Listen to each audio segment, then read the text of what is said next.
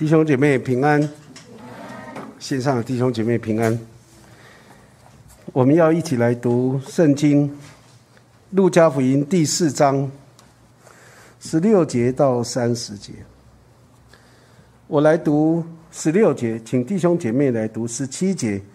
我们轮流读到三十节。《路加福音》第四章十六节：耶稣来到拿撒勒。就是他长大的地方，在安息日，照他平常的规矩，进了会堂，站起来要念圣经。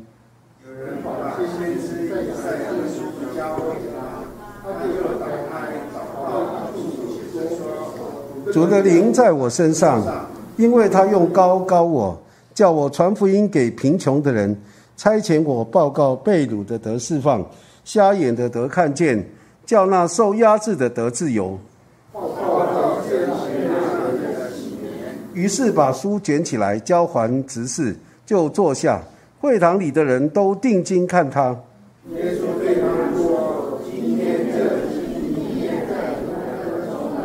众人都称赞他，并稀奇他口中所出的恩言，又说：“这不是约瑟的儿子吗”对他们说：“你们可以这叫我说，医生，你医治自己吧。我们听见你在加百农所行的事，也当行在你自己家乡里。”又说：“我实在告诉你们，没有先知在自己家乡被人悦纳的。”我对你们说实话，当以利亚在受报，便以色列三年又有六个月，遍地有大饥荒，那是以色列中有许多保护。以利亚并没有奉差往他们一个人那里去，只奉差往西顿的撒勒法一个寡妇那里去。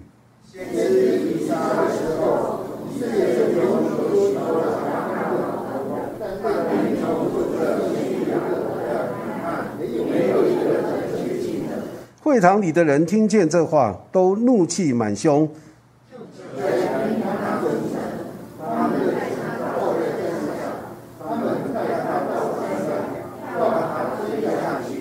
他他却从他们中间直行过去了。我们一起祷告。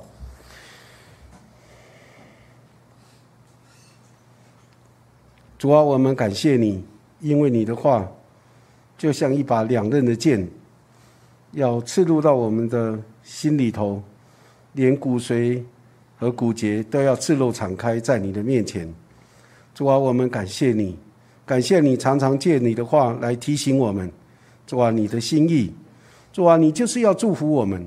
可是主啊，我们要在在你的面前领受祝福，也需要按照你的心意，而不是按照我们自己的意思。所以恳求主，让我们能够明白你的心意，好让我们可以在你的面前领受你的祝福和恩典。求主你与我们同在，眷顾我们每一位，无论在现场的每一位弟兄姐妹，或者是在线上的弟兄姐妹。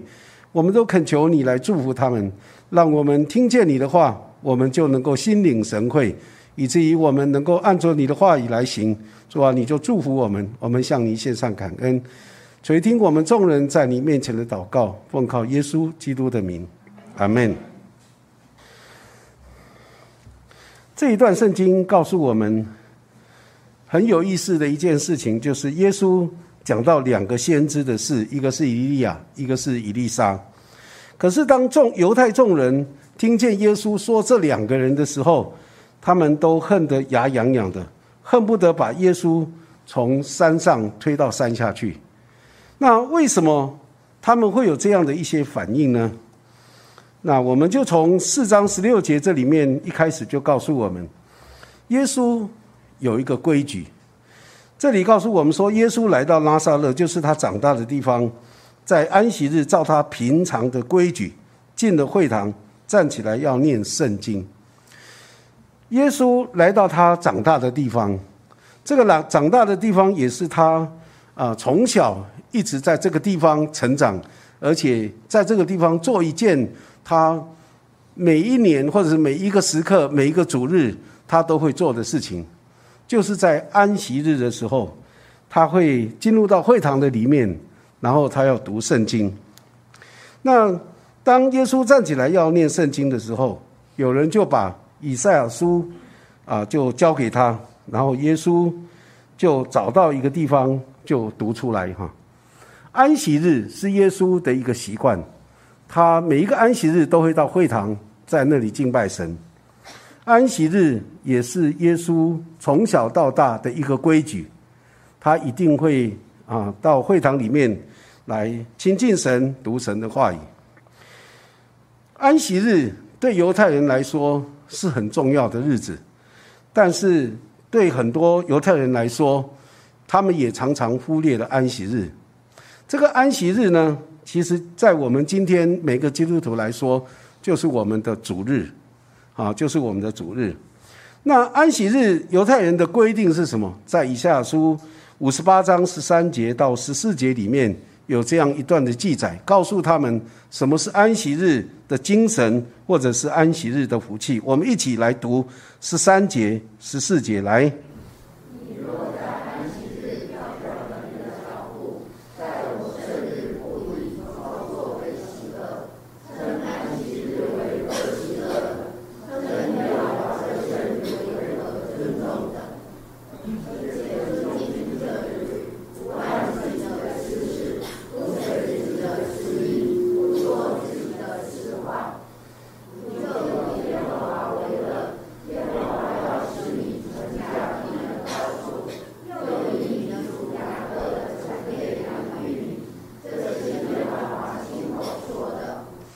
安息日到底要做什么事呢？或者安息日什么事不要做呢？这里有神自己亲口所说的。这里就讲说，你若在安息日调转你的脚步，你可能平常生活作息是这样做，可是到了安息日，对不起，你要改变你的生活作息。平常你八点六点起床，八点出门去上班，可能你去工作，你去做很多很多其他的事情。可是，在安息日，你就调转你的脚步，你就不再这样做。可能你一样的六点起床，但是你可能就要开始预备安息日来到主人面前来亲近他。所以他在这里说，你要在安息日调转你的脚步，在我生日不以操作为喜乐。有些人是工作狂，叫他不做事，他会受不了。所以呢，安息日照样工作。那在这里却告诉我们说，安息日不以操作为喜乐，而称称安息日为可喜乐的。意思就是你会喜欢这样的一个安息日。为什么呢？因为在这个安息日的里面，你要来亲近神，你要来亲近神。然后你以啊安息日为可喜乐的，因为你觉得亲近神是你最喜乐的一件事情。称耶和华的圣日是可尊重的，而且。尊敬这日，尊敬这日。其实这里所说的可尊重的，或者尊敬这日，就是指着对神的一种敬畏。当你真正敬畏神的时候，你就会认为耶和华的圣日是可尊重的，而且是尊敬这日。好，尊敬这日。那尊敬这日的时候怎么样呢？你就不办自己的私事，不随自己的私意，不说自己的私话，不去做自己认为啊。自己该做的，或者说不去做你想要做的，啊，有时候我们想做这个，想做那个，但是呢，对不起，安息日你就需要照着神的吩咐来做，而不是照你自己的私意、自己的想法来做这些事情。当我们真的愿意敬畏神，而且照着神的话语来做的时候，你就以耶和华为乐，啊，以神为乐，而且神要使你乘驾地的高处，就是意思让你。是在处在那个高位上面哈，然后呢，又要以你主雅各的产业养育你，这是耶和华亲口说的。以赛亚书五十八章这里说，告诉我们，当一个相信上帝的人，他以神的圣日为可尊敬的，为呃可尊重的，而且尊敬这日的话，神也要尊重他啊，神也要尊重他。所以，对我们基督徒来说，我们的主日。有没有规矩？我们对我们的主日有没有一种习惯？就是说，意思就是说，你对主日来到上帝面前这件事情，是不是你的习惯？是不是你平常的规矩？耶稣是到一个他从小长大的地方，而且做他以前从小到大一直在做的一件事情，就是守安息日。守我们对我们基督徒说是守主日哈。其实这个我们对主日的这个。呃规矩或者习惯，这关乎我们人生、我们生活的优先次序。什么是我们人生最重要的？什么是我们生活的第一优先？我们有没有把神摆在我们生命生活中的首位？当我们把神摆在我们生命生活中的首位的时候，神就看重你，啊，神就看重你。我就想到，我刚信主没多久的时候，那时候我啊刚信主没多久，我最早是在呃中山南路国语礼拜堂，就是现在的济南教会。在那里聚会，因为那个教会呢，有一个是台语的，是济南教会；国语的呢，就是中山南路国语礼拜堂。早期很多从大陆过来的基督徒就会借着那个立法院隔壁那个地方来聚会，哦，就在那里聚会。那我刚信主的时候，我到那里聚会，然后没多久以后，呃，好像去当兵了，我就回来就跑到林森南路国语礼拜堂去聚会。那我在那里聚会的时候，刚信主没多久，就应该说刚啊信主没多少年。然后在那里聚会的时候，我碰到一个难处，那个难处就是因为我的家在做生意，而且是做那种猪脚的生意，低咖啦，捞低咖啊，卤猪脚那种生意。所以呢，每天早上会从南部寄好几袋的那个猪脚到我们家，然后呢。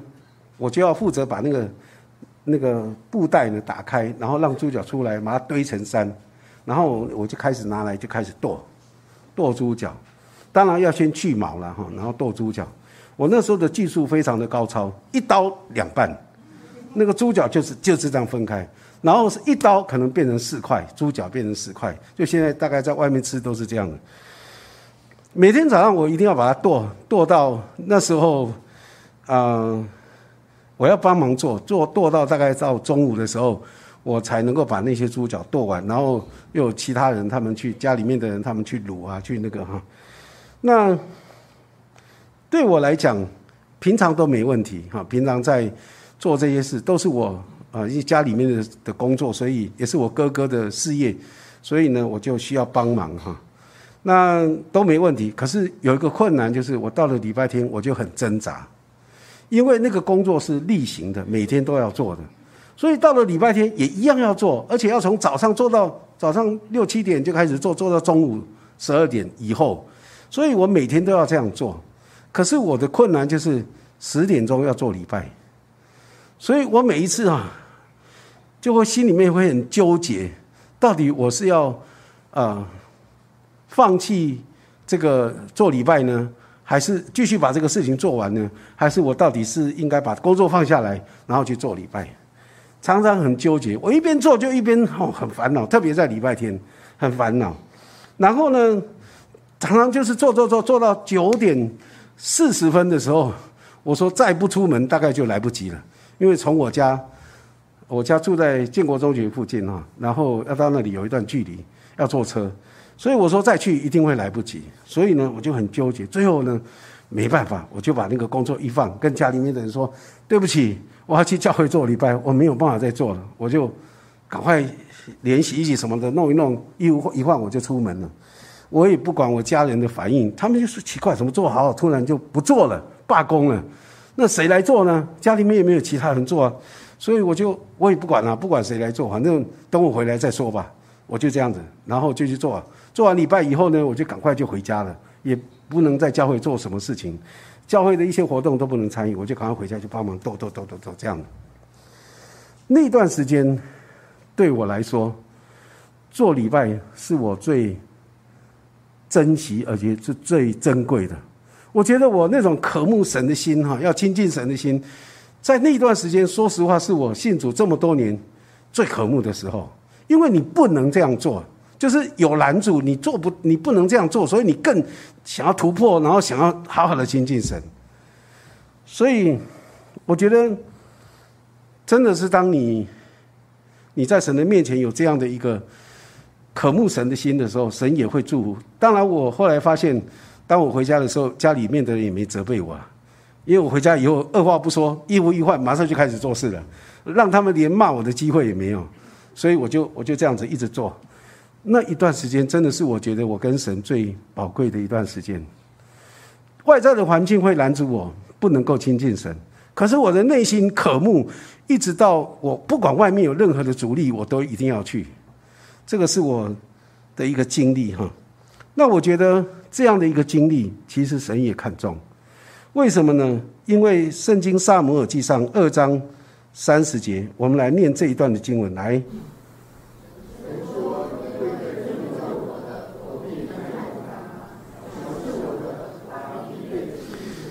尊重我的，我必重看他；藐视我的，他必被轻视。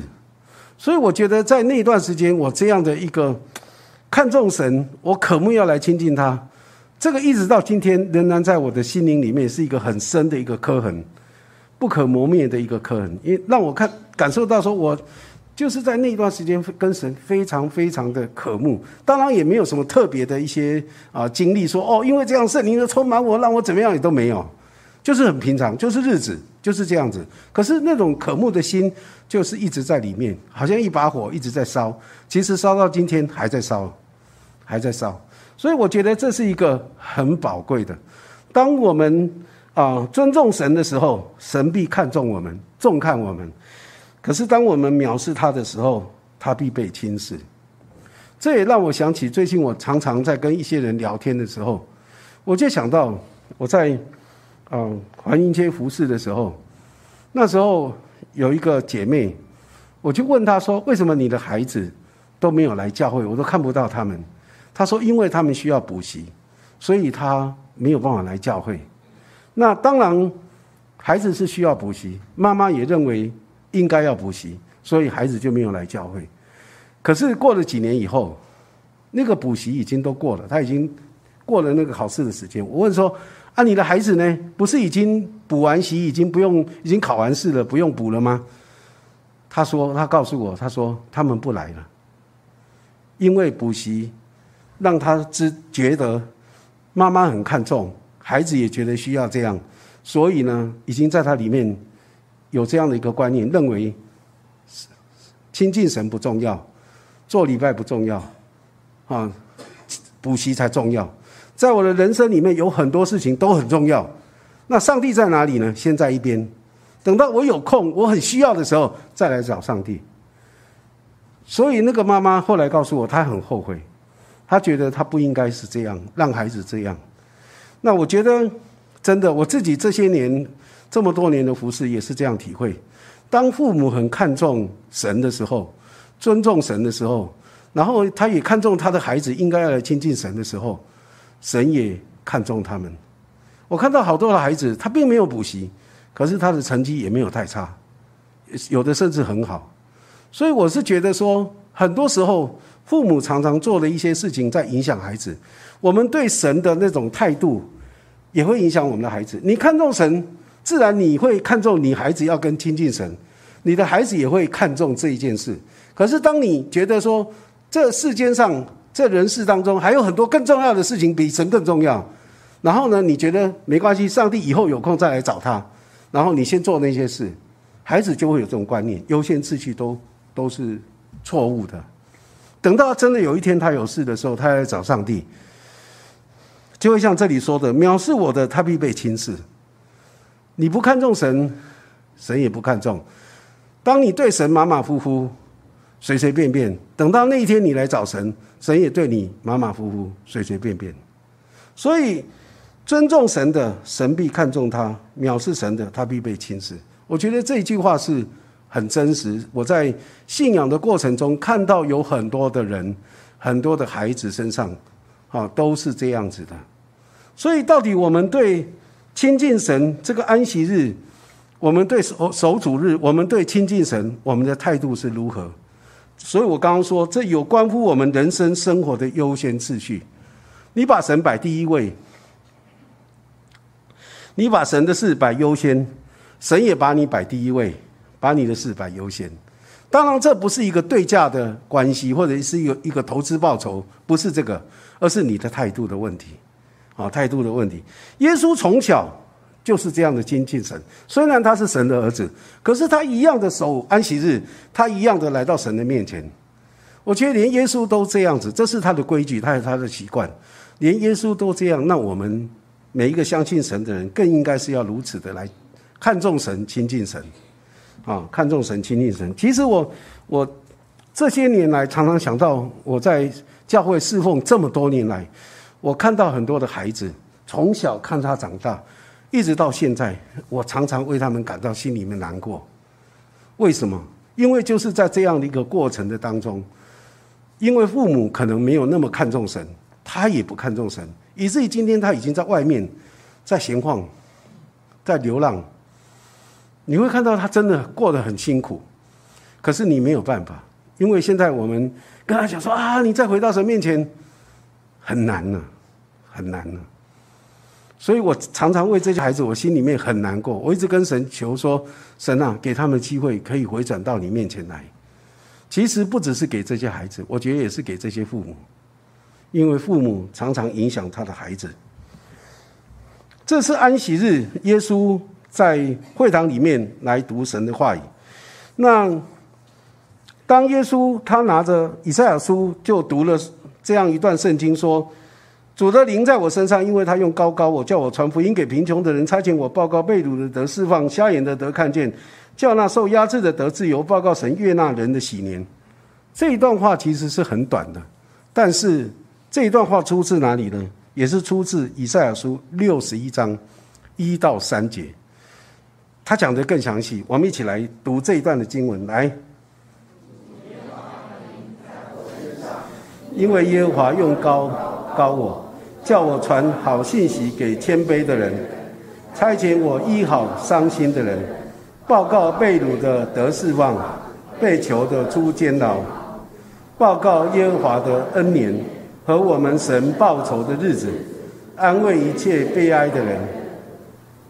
赐华冠与西安悲哀的人代替灰尘，喜乐油代替悲哀，赞美衣代替忧伤之灵，使他们称为公义树，是耶和华所栽的，叫他得荣耀。为什么耶稣要读这一段的经文？其实耶稣在读这段经文的时候，虽然他没有明说，但是他有在暗示，告诉众人，他就是那一位受膏者。从哪里可以知道呢？因为耶稣读了这一段圣经以后，耶稣就对他们坐下来，就对他们说：“今天这经应验在你们耳中了。”耶稣在那里暗示，他就是那一位受膏者。我觉得很可惜，这些犹太人，他们虽然有圣经的经文跟经文的内容来指出耶稣就是那位受膏者，可是他们却不明白他们所读的圣经。他们听是听见了，却不明白；看是看见了，却不晓得，不知道耶稣是谁。虽然耶稣也暗示啊，所以我就想到当。埃提阿伯太监，他离开耶路撒冷要回家的路上，也是读的以赛亚书五十三章的时候，啊，腓力就被差圣灵差遣去接近他，然后就问他说：“你知道你所读的是什是是什么内容吗？”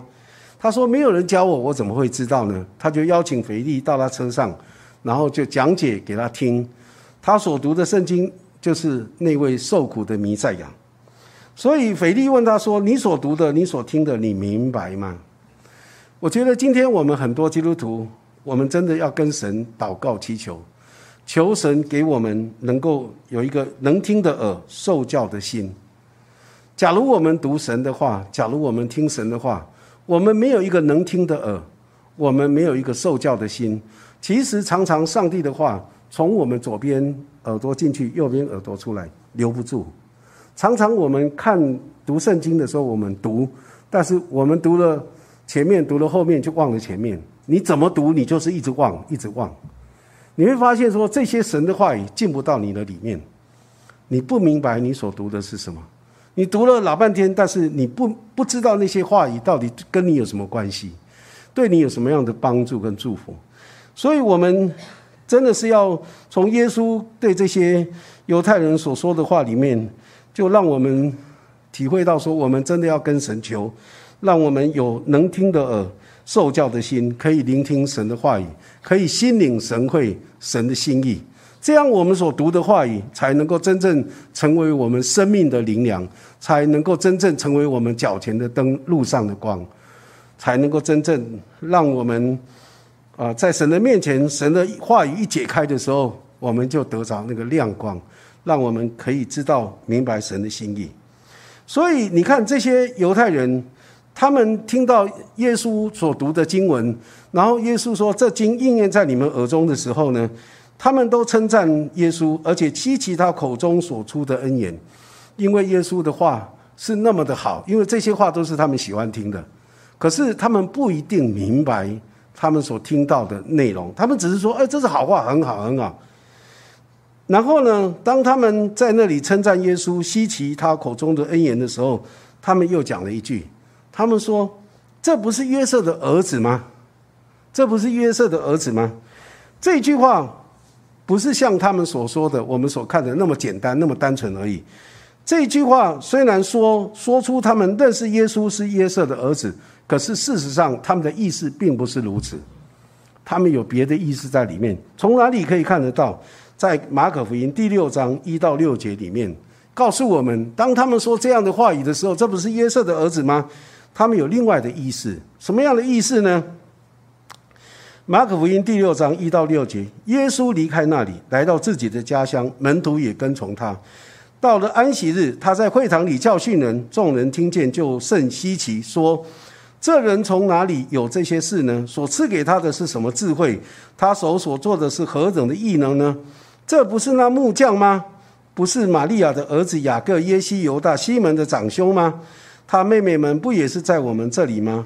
他们就厌弃他。”他们以为他们很认识耶稣，他们以为很知道耶稣是谁，他们就厌弃他，因为木匠的儿子没什么了不起的，他们觉得没什么了不起的哈。然后呢，耶稣就对他们说：“大凡先知，除了本地亲属本家之外，没有不被人尊敬的。”耶稣就在那里不得行什么异能，不过按手在几个病人身上治好他们。他也诧异他们不信，就往周围乡村教训人去了。他自己家乡的人，自以为他们很认识耶稣，因为从小看他看到大，他们觉得他们很了解他，就是木匠的儿子而已嘛。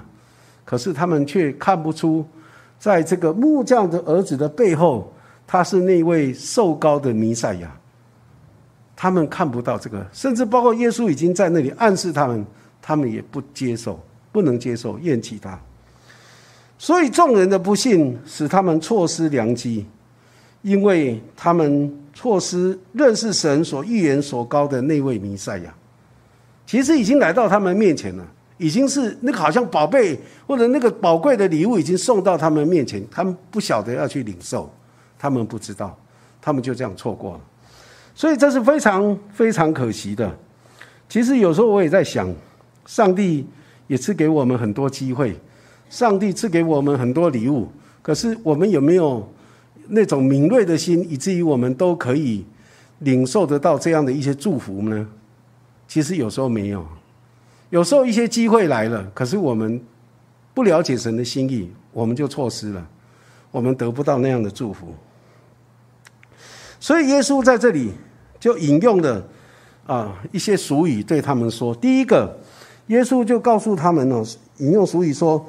你们会向我说：“医生，你医治自己吧。”我们听见你在加百农所行的事，也当行在你自己家乡里。又说：“我实在告诉你们，没有先知在自己家乡被人悦纳的。”然后耶稣又讲了两个例子，第一个是啊以利亚的例子，第二个是以利沙的例子。以利亚在碰到饥荒的时候，他没有往以色列人那的寡妇那里去，他只有往。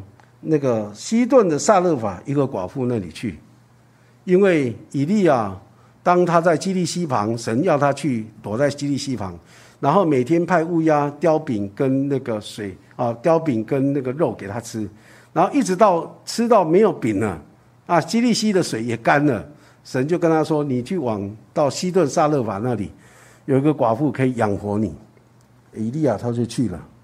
当他到以利亚那里去的时候，呃，以利亚到了萨勒法的寡妇那里去的时候，那个寡妇在做什么呢？她正在捡柴，然后呢，检查做什么？因为她家里面只剩下一个小饼，就是面只有一把，有一点做出一个小饼，已经饥荒到那种地步。他说：“我回去捡这个柴，做了这饼以后，我跟我儿子两个人吃了，完了以后就没有了，什么都没有了。那饿死就饿死，也没办法。”然后呢，先知看到他，跟他说：“请你先给我一点水喝。”他就给先知水喝。然后先知又说：“你在做什么？”他说：“我在做饼。”先知说：“你先做一个饼给我吃吧。”哇，那个妇人寡妇想说：“开玩笑，这一点点饼，我们两个人一个人都吃不够，我两个人要分着吃呢，怎么先给你？”可是先知告诉他说：“上帝这样说，当你先做个饼给我的时候，你坛里面的面不会减少。”瓶里的油也不会消失。那个寡妇照着先知的话，真的这样去做。当他把坛里面那个那一把面抓起来以后，哎，里面还有一把。那瓶里面的油一倒以后，哎，还是原来的油，没有更多，也没有更少。倒应该要更少嘛，对不对？它没有更多，没更少。然后每一次不管他抓了几把，那个面还是一把在里面，那油还是一点在里头。所以就这样子。养活寡妇跟他儿子，还有先知，一直到饥荒结束。这是神奇妙的作为哈，奇妙作为。那这是以利亚的的一个经历。那可是耶稣却对他们说：“以利亚这样的一个经历，在以色列中没有了，都没有这样的经历。”那等一下会说为什么会没有这样的经历。第二个就是以利沙，以利沙的时代。那个乃曼将军是一个很伟大的呃军人，他打了胜很多的胜仗，在他的国中那个地位很高。可是他有一个唯一的一个问题，就是他长大麻风，怎么医都医不好。最后呢，一个被掳掠的以色列女子告诉他说：“一个使女告诉他说，你去找伊丽莎，他就可以医好你。”结果他就去找了伊丽莎。当他到伊丽莎家的时候，他想说那个先知。看到我这么尊贵的人来了，这么伟大的人来的时候，他应该要出来迎接我，而且围绕我身边，然后好像在施咒语一样，在我的啊长大麻风的地方念念咒语，然后医好我。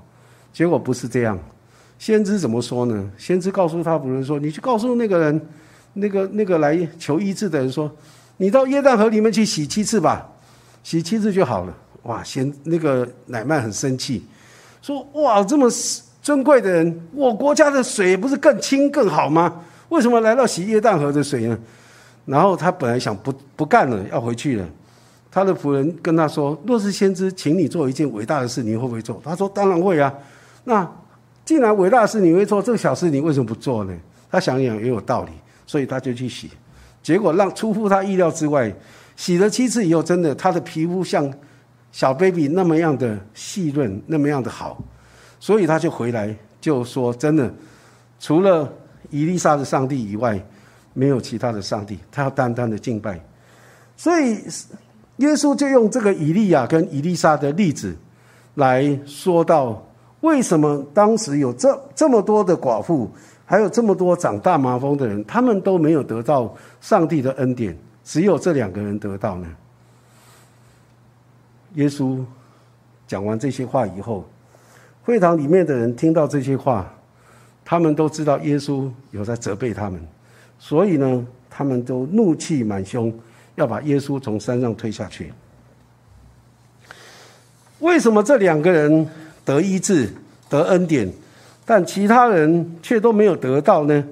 为什么寡妇那么多，只有萨勒法的寡妇得到神这样的一个源源不绝的供应的恩典？为什么只有乃曼得着大麻风得医治呢？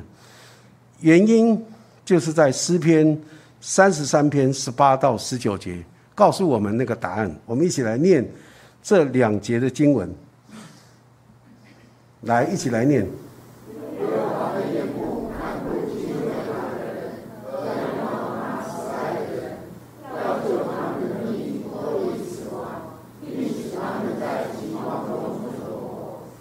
你相信上帝的话吗？读圣经你相信了哈，可是真实的环境里面你相信吗？这个考验你的信心哦。你相不相信神所说的话？这里说耶和华的眼目看顾敬畏他的人和仰望他慈爱的人，要救他们的命脱离死亡，并使他们在饥荒中存活。你相信吗？为什么那么多的人，当时的这些寡妇，当时的这些长大麻风的人，他们没有得到这些的恩典呢？主要是因为他们不信。那因为他们不信，所以领受不到上帝的恩典。耶稣也是在这个地方告诉这些他拉萨勒的这些家乡的人说：“因为你们的不信呢，所以你们也领受不到上帝的恩典。他们厌弃他，他们不相信他，他们领受不到上帝的恩典，所以他们很生气，因为他们被责备。他们这个相信神的人，竟然会被人家责备说你不信神，他们是非常。”非常的生气。我记得有一个人也是，我跟他说：“你相信耶稣，你信耶稣的人，你怎么会这样做呢？”他就很生气，气我，气到今天还没有原谅我。他觉得我怎么可以说他这样子不信神？他已经信了那么多年，怎么可以批评他说？而且是牧师批评他说：“你怎么会相信神的人会做这样的事？”他就很不能原谅我。我在想。这这个人被我讲的这个人，应该跟当时这些拉萨勒的这些犹太人是一样的感受跟反应。他们相信神这么多年，怎么会有人这样的敢批评他们说他们是不信神的人呢？他们非常非常的生气。可是我们知道为什么我们说他们不信呢？因为这里说耶和华的眼目看顾敬畏他和仰望他慈爱的人，要救他们的命脱离死亡。并使他们在饥荒中存活。这个就是当时萨勒法的寡妇，或者是乃曼，他们得医治，而且他们得在饥荒中存活，主要的原因，主要的原因，因为他们相信神，他们信靠神，他们敬畏神，他们仰望神的慈爱。我就想，前一阵子我在分享那个血肉病的妇人得医治的时候。我就想，当时有许多的人，他们在拥挤耶稣，可是，在那么多的人当中，唯一只有血肉病的妇人感受到一股能力从耶稣身上进入到他的身上，医好他的血肉病。只有这个妇人有这种感受，其他人都没有，其他人都挤来挤去，挤来挤去都没有什么感受的。有许多人拥挤耶稣，特别是那些门徒。也是相信耶稣的，他们只是看到热闹而已。就像我们中国人常说，外行人看热闹，内行人看门道。啊，他们只是看热闹，他们看到的是众人在拥挤耶稣，可是这些门徒看不到富人的需要，看不到富人单纯的心，看不到富人经历神奇妙的作为，也看不到神大能的医治，看不到这个富人是一位敬畏神和仰望神慈爱的人，他们都看不到。我在想，今天我们也是一样，我们很多人都相信耶稣，可是我们有到底有多少人真正经历到或神的能力，领受到神的恩典，在我们的生命生活里面呢？这是值得我们思想的。我们是不是真的是那个敬畏神的人，以至于而且也仰望神慈爱的人？假如你是一个相信神神的人，你是一个敬畏神的人，你是一个一直在仰望他慈爱的人。你一定会有经历的，一定会有经历。这就是我刚刚问你相信吗？相信神这样的应许，他会成就？你相信吗？当许多人拥挤耶稣的时候，这位妇人，她是一位因信得医治、因信得救的人。主耶稣拯救他脱离病痛，拯救他脱离困苦。圣经不断的告诉我们很多这样的一个经历，很多这样的一个见证。可是我们信吗？还是我们只是把它当神话故事听听看看就算了。当我们真正碰到一些难处的时候，当我们碰到一些需要的时候，我们有没有这样的在神的面前敬畏他、仰望他的慈爱，领受他的恩典？这是我们今天从这一段的圣经里面所要不断的思想的。不然，我们的信其实说实在话，只是一个啊呃日常生活的一个点缀而已。只是家里面许多摆饰里面的花瓶而已，跟我们没有太大的关系跟意义。所以，我们应当把握每一次亲近主的机会，特别要常常想到这这三个例子：血肉病的妇人，她得医治、得能力、得救恩，因为她相信神，她仰望神的慈爱，她敬畏神。想想看，那个萨勒法的寡妇，她接待以利亚；那个乃曼，他相信以利沙，他都他们都经历了这样的神的恩典在他们的身上。今天我们有没有这样的来相信神，而且敬畏他、仰望他的慈爱？前阵子，我跟一些人在聊天，聊到现在整个的局势，说实话很不好。俄乌的战争啊，到处都有饥荒啊，通货膨胀啊，啊，这个时代好像越走越越往末日在走哈。然后呢，我们就在他们在聊天的时候，有人就讲说：“哎，我们这种时代哦，应该要为自己稍微有一点盘算哈，打算呢，打算什么呢？说去换一点美金呐，真的有有事的时候好避难呐、避险呐哈，或者换一点买一点黄金呐。”到时候有避难避险。当他们在讲我们在讲这个的时候，我我就想说，我也跟他讲我的看法。我说，买美金、买欧元或者买黄金，这些东西好像都有一点无济于事。为什么呢？因为真的台湾有什么状况的时候，碰到这些饥荒啊，或者这些战争啊什么那一类的时候。请问你要往哪里去？你能出得去吗？这个俄乌克兰还可以开车往其他的国家去。那个普京下令召集二十万大军的时候，那些俄罗斯的人年轻人赶快就溜了。那个你看到那个高速公路像停车场一样，都满满都是车子。那他们就赶快逃啊，因为附近都有其他国家可以逃啊。啊，台湾呢？请问你要怎么逃？赶快先去买一条船，对不对？啊，因为台湾四周围都是海呀，啊就我所知道，我在绿岛那一段时间问过他们，绿岛那么多年没有一个犯人从里面从绿岛游到台东的，没有，没有这种记录。你看，从绿岛游到台东就都不可能了。那你从台湾要游，请问你要游泳到游到哪里？菲律宾、马来西亚，你要游到日本，游到哪里呢？你根本没有地方去啊，除非你。真的是开一条船，买一条船在那里等着，对不对？可是实在讲，你若看到那些逃难的难民，到了很多国家去，其实也不能不不太能生活。所以我们看到最近在报道，乌克兰有很多人又回到他们自己家乡，他们觉得在外面太难生活了，房租太贵，生活条件太高，根本没活不下去。你即使有办法逃难也没用。所以怎么办呢？还是回到自己家乡。所以，当我们在思想这些问题的时候，我们到底要靠什么呢？我们心里面的安全感从哪里来呢？从美金、从欧元、从黄金吗？我觉得，我们真正的安全感来自于耶和华的眼目看顾敬畏他的人和仰望他慈爱的人，要救他们的命脱离死亡。并使他们在饥荒中存活，我觉得这才是最大的保证，或者最大的一个把握。让我们好好的敬畏神，好好的仰望他的慈爱。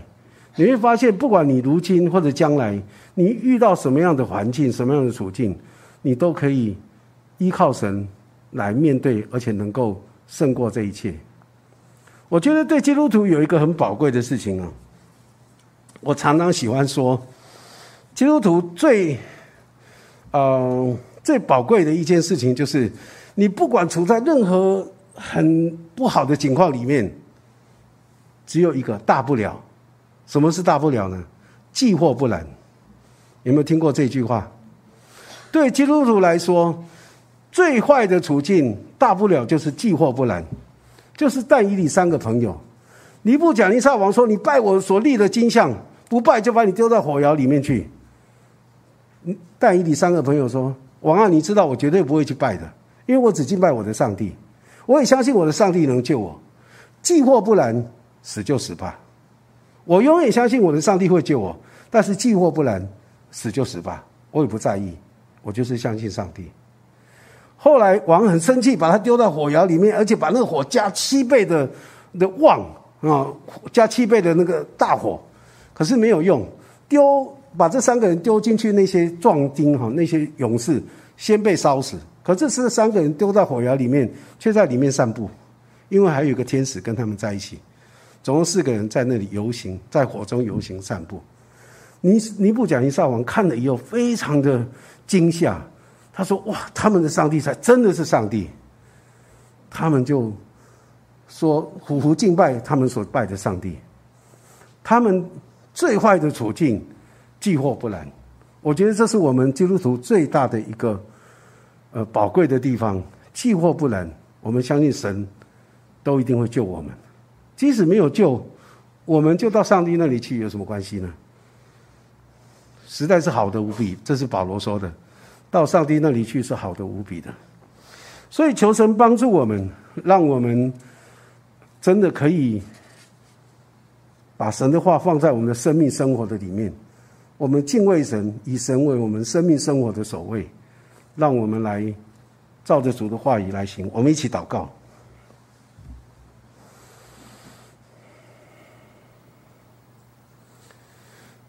主啊，我们不知道整个世界的局势会变化到什么样的地步，我们不知道疫情会不断的这些病毒不断的突变，会突变到什么样的地步，我们也不知道还会不会会不会有其他的病毒。会不会有其他的这些呃瘟疫产生，以至于我们落入在更加的痛苦的环境里面？我们也不知道气候的软化带给我们这样的一种强风豪雨、土石流，甚至洪水、干旱，是吧？甚至山林的大火等等的，是吧？这样的一个很糟糕的环境会到什么样的地步？主啊，我们也不知道经济。通货膨胀所带给我们将来我们的日子会如何的难过？但是主，我们真是要在你的面前来向你献上感谢，因为我们深深的相信主啊，这世界是你所造的，主啊，所有人类的啊变化都是在你的掌控里面，主啊，而且我们知道你为我们预备了在末日以后，主啊，你所要赏赐给我们的新天新地。所以主，我们在你的面前向你献上感恩，主啊，你要我们坚定的来信靠你，主啊，你告诉我们说，你的眼目看顾敬畏你和仰望你慈爱的人，你要拯救他们脱离死亡，你要在让他们在饥荒中能够存活，主啊，我们相信你所说的话语一定会成就，让我们把我们这样的一个信心的锚抛在你的话语上面，好，让我们可以在你里面稳固，不管这个世界怎么变。主啊，我们相信在你里面是永远不变的。主啊，你的慈爱永远不变，你的话语现实永远不变。主啊，你的应许永远不变。求主你来帮助我们，主啊，让我们紧紧的来依靠你，垂听我们在你面前的祷告，奉靠耶稣基督的名，阿门。